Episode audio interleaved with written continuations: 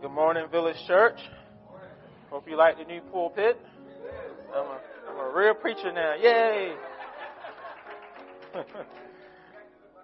yeah, I know. Tell me about it.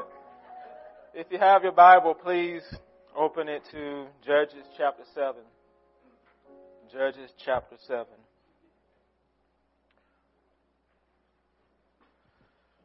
In, in the late 80s and, early 90s, uh, one of my favorite TV shows was, was Quantum Leap. You know, this show followed Dr. Sam Beckett. He would leap into the body of someone in the past.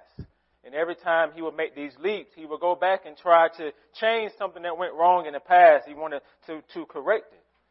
So this morning, we're going to take a quantum leap. This morning, so to speak. We're going to re- return to the book of Judges we're going to go back into the life of Gideon. We're not going to leap into his body. We're not going to make any changes in his life. We're going back to observe and to learn. We're going to observe and to learn from his life. The last time we, we saw Gideon, the Lord had ordered him to go down against the Midian camp. To go down against them. But Gideon was afraid. He was afraid to go the Lord ministered to Gideon's fear once again. He told Gideon to, to go get his servant Purah and, and for both of them to go down to the camp together. He was sending them behind enemy lines. He was sending them there so that Gideon could get the reassurance that he needs. You see, Gideon needed to be reassured that the Lord was going to use him to defeat the Midianites. He needed reassurance that the Lord was going to use him to deliver his people. He needed reassurance that the Lord was going to be faithful to his promises to him. The Lord knew Gideon was afraid. He knew Gideon needed this reassurance, and the Lord provided it for him. He provided it for him because the battle belongs to the Lord. The battle belongs to the Lord. The Lord told Gideon what was going to happen once he arrived at the camp. He says, when you get there, the Lord tells him, when you get there, you will hear what they say. And afterwards, your hands shall be strengthened to go down against the camp. Today, we're going to hear these words. We're going to finally hear the words that's spoken in the camp. We're going to see Gideon's um, get the strength that he needs for battle. We're going to see the Lord give victory we're going to see that the battle will always belong to Yahweh. So if you have your Bible, Judges chapter 7, I'll begin reading at verse 9. That same night the Lord said to Gideon, Arise, go down against the camp, for I have given it into your hand. But if you are afraid to go down, go down to the camp with Purah your servant, and you shall hear what they say and afterward your hands shall be strengthened to go down against the camp. Then he went down with Purah his servant to the outposts of the armed men who were at the camp.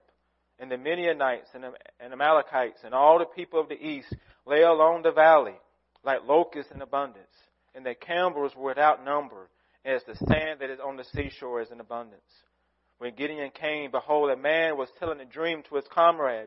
He said, Behold, I dreamed a dream and behold, a, a cake of barley bread tumbled into the camp of Midian and came to the tent, struck it so that it fell, and turned upside down so that the tent lay flat. And his comrade answered, This is no other than the sword of Gideon, the son of Joash, a man of Israel. God had given into his hands Midian and all the camp. As soon as Gideon heard the telling of the dream and its interpretation, he worshiped. Let us pray. Father, as we come to the preaching of your word, we desperately need your spirit to move. We desperately need him to move. This is just not something that I just say because I like saying it, it's because it's true. We do nothing, we understand nothing apart from your spirit. I don't care how much education we have or how many titles we have in front of our name. If you don't move through your spirit, we understand nothing in your word. We understand nothing about you if your spirit does not give us this understanding. Everything that we know, everything that we come to believe, everything that we embrace about your word and the gospel is come to us because the Spirit lives in those who know you by faith. It's never us. It's always you. And so you know your people. You know what we're dealing with today. You know those who are here. You know what they're dealing with. So Holy Spirit, do what you can do. Do what you're supposed to do. You're supposed to minister, change hearts, convict. I call upon you to do that. Not just in, in their hearts, but my own heart as well. I pray for all this in Christ's name. Amen. Who's familiar with the military phrase recon mission? Recon mission. If you're in the military, I'm sure you know what a recon mission is. It's a military operation uh, where, where you go to get information about your enemy. Now, recon missions, they, they are non-confrontational missions. You're not supposed to engage the enemy in combat. You're supposed to go and observe the enemy. Observe their resources, Observe what they're doing. Observe what they have going on in their camp. How many soldiers they have. What's their equipment. So you just go there to find information. You're not supposed to engage in combat in a recon mission. So similarly, Gideon and his servant are on a recon mission in the camp of Midian. They're not going there to, to, to confront them. It's non-confrontational. God sends them there to observe and to listen to a certain conversation. And Gideon is the main one who needs to listen. Because he's the one that needs reassurance. He's the one that's afraid to go to battle. And so, what he hears is going to give him courage. It's going to strengthen his hands for war. And make no mistake, Yahweh is sovereignly overseeing everything that takes place here. Even though Gideon has to be responsible and go down to the camp, the Lord is still sovereign over everything that takes place. He's the one doing it. The battle still belongs to Him. Psalm 18, 34 says, The Lord trains my hands for war. The Lord trains my hands for war. Psalm 144, 1 says, Blessed be the Lord, my rock, who trains my hands for war, my fingers for battle. The Lord is the one that's going to strengthen Gideon through what he hears at the camp. It's the Lord doing it. He's always the one doing it. We can never lose sight of that. So he sends Gideon and his servant down from the mountain into the valley where the Midian camp is located. And they're not going into the heart of the camp. That would be foolish. That would be unwise. Because you have to keep in mind that the Midianites are massive in numbers. Because verse 12 tells us that the, the, the Midianites and the, and the, and Amalekites and the people of the east, they lay along the side of the valley like locusts. It's a lot of them. You can't even count the Campbells. There's so many of them. And so going into the heart of the camp would turn the recon mission into a suicide mission. Wouldn't be wise. Wouldn't be wise for him to do that. Now I know the Lord tells Gideon to go into the camp. That's what he told him, right? Once you go into the camp, you're going to hear something. And what you're going to hear is going to strengthen you. The Lord guarantees that, that He's going to, to get His hand strengthened for battle. It's a promise. This will take place. You will have strength when you hear what they're saying. But Gideon isn't going to let God's promise to him lead him to do something foolish. To make an unwise decision. He's not going to take the words of promise and run off blindly and aimlessly. Well, God promised me, so I just I can just march right into the camp. Again, that would be foolish. He's going to exercise wisdom. He's going to exercise sound judgment. He's going to exercise common sense. The sovereignty of God does not make us idiots to make unwise decisions. It does not. It should lead us to be more responsible. So what is Gideon going to do? He's not going to the heart of the battle, heart of the camp. He's going to go to the outposts. He's going to the outposts. And the outpost, again, is a military term. It's a small military camp that's positioned some distance from the main camp. And at the outpost, there are soldiers at the outpost. Men or women who are there for one particular purpose. They have guard duty. So guess what? The Midianites aren't foolish either. They're protecting their camp. And these guards are there to, to, to watch for a surprise attack. They're there watching for suspect behavior. So basically, if Gideon just rushes down, guess what's going to happen to Gideon? He's going to get picked off. Basically. So him and his servant, they got to creep down to this outpost. Creeping close enough to eavesdrop, but not so close that they can be seen. See, God didn't tell him how to do all that. He just told him to go. Creep enough to hear, but still remain unseen by the guards. So, basically, Gideon has to operate like a ninja, basically. Silent like a ninja. Get close enough to hear, but not so you can be seen. And when he gets to, to the outpost, he hears what the Lord wants him to hear. And I love what is getting ready to take place in, in these next few verses. For the Lord isn't going to, to, to, to use a magic wand to wave away Gideon's fear. He's not going to go into his bag of magic tricks to give him the reassurance he needs. No, the Lord gives Gideon another sign. He's going to give him a sign. See, this will be the third sign that, that is given in the book of Judges in verses 6 through, in chapter 6 and 7.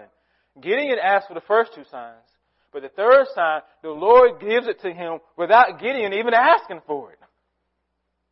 Why? Why do you think the Lord does this? He does it because the battle belongs to him. He does it because he fully knows what his people need. He knows what you need without you asking for it, even before you ask it. And he gives you what you need always at the right time. Gideon needs reassurance, and the Lord is going to give it to him. He tells Gideon to come down from the mountain to go down into the valley. Notice that. Because remember, the Midianites are in the valley. So basically, Gideon's going to receive the third sign in the valley. In the valley, he's going to be strengthened. In the valley, he's going to get reassurance not on the mountaintop. So what do you need this morning from the Lord? Do you need strength? Do you need reassurance of God's promises? You want Him to take you out the valley? Sometimes He sends you into the valley to get the reassurance you need. Please know and embrace the truth that Yahweh Elohim knows what you need. And He will give it to you at the right time. David says in Psalm 56, Be gracious to me, O Lord. Be gracious to me, O Lord. Be gracious to me, O God, for man tramples on me all day long and attacker oppresses me. My enemies trample on me all day, for many attack me proudly. For when I'm afraid, I put my trust in you. When I'm afraid, I put my trust in you. In God whose word I praise, in God I trust. I shall not be afraid. What can flesh do to me? What can flesh do to you?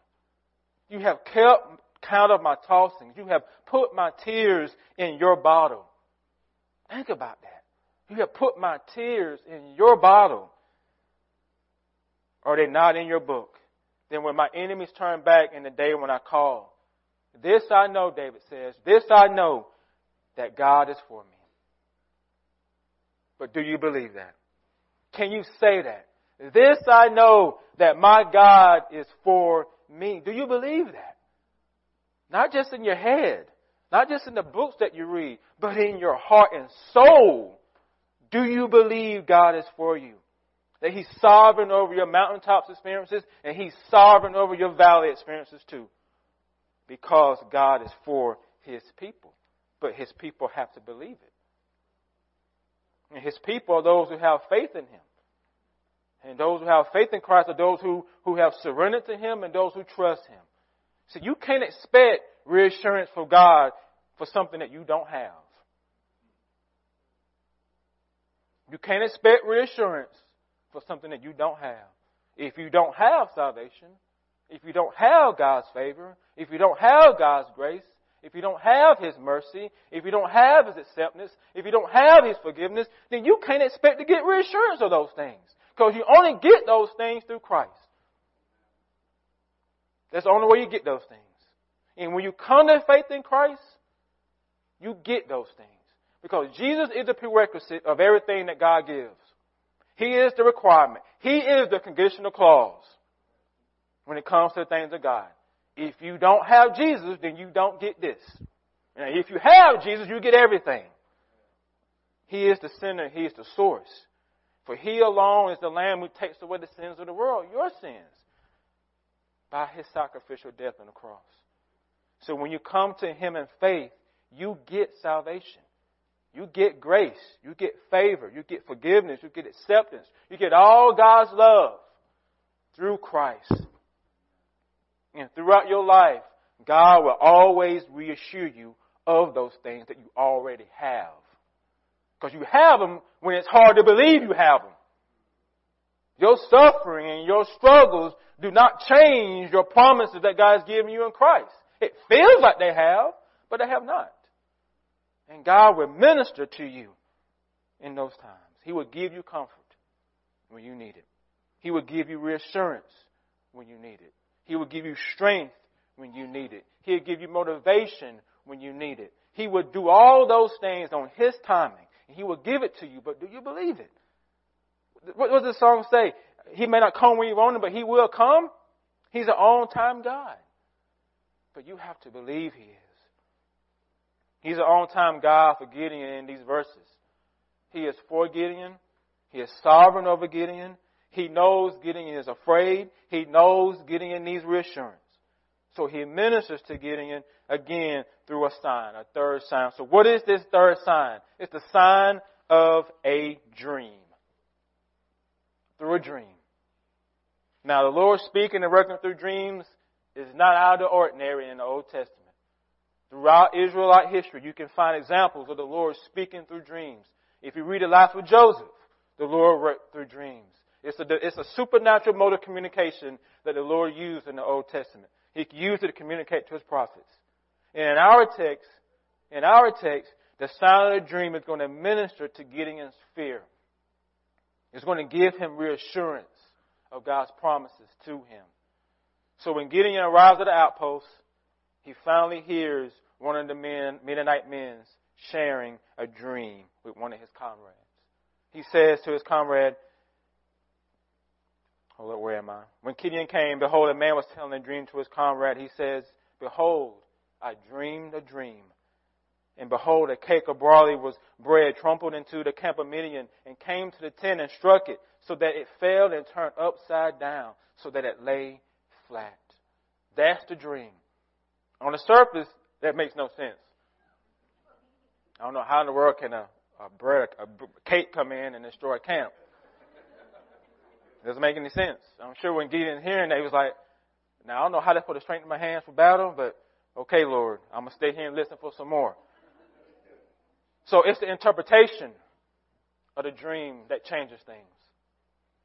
The interpretation becomes sweet music in Gideon's ear. The interpretation is what ministers to his fear. It gives him reassurance. It's not the content of the, the dream, it's the interpretation of the dream. And the interpretation of the dream came from a fellow comrade. Again, the interpretation comes from someone who doesn't know Yahweh, from a pagan. This comrade said, This is no other than the sword of Gideon, the son of Joash, a man of Israel. Elohim has given into his hands Midian and all the camp. Do you understand what, what is taking place in these verses? Can you see what the Lord is doing? That He plants a seed of doubt and defeat into the Midianite camp. The Lord does this without the help of Gideon, without any assistance from Gideon. The Lord infiltrates the camp through a dream and its interpretation. Who knew Yahweh Elohim was a Jedi master? I didn't know that. I mean, that's a Jedi mind trick. It's a, it's a Jedi mind trick. It's a psychological tactic that the Lord has done in the camp. The battle is over before it's even fought. The outcome is already given and is spoken by men within the camp. He, the man in the camp that interprets the defeat of his own people. Do you see that in these verses? The defeat of his own people.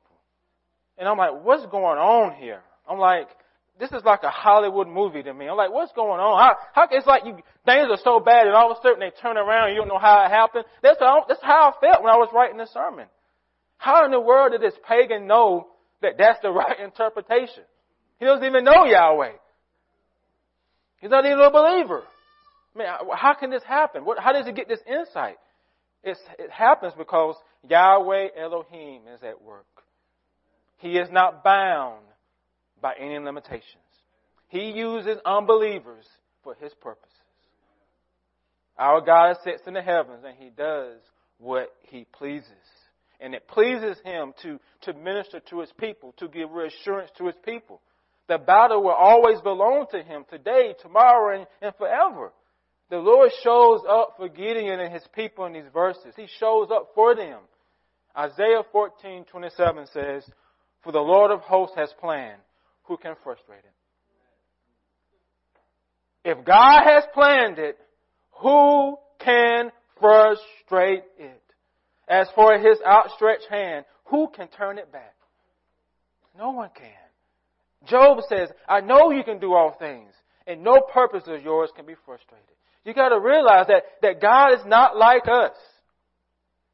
That no matter what is happening in your life, what is happening in the world, His plans will never be frustrated. Definitely His plan of redemption. His plan of making all things new to Christ. That would not be frustrated. That plan is going to pass. He is sovereign. And He is working His plan. Even when you feel like it is not working, He's working it. You gotta believe that. For He's sovereign in the valley, and He's sovereign in the mountaintops as well.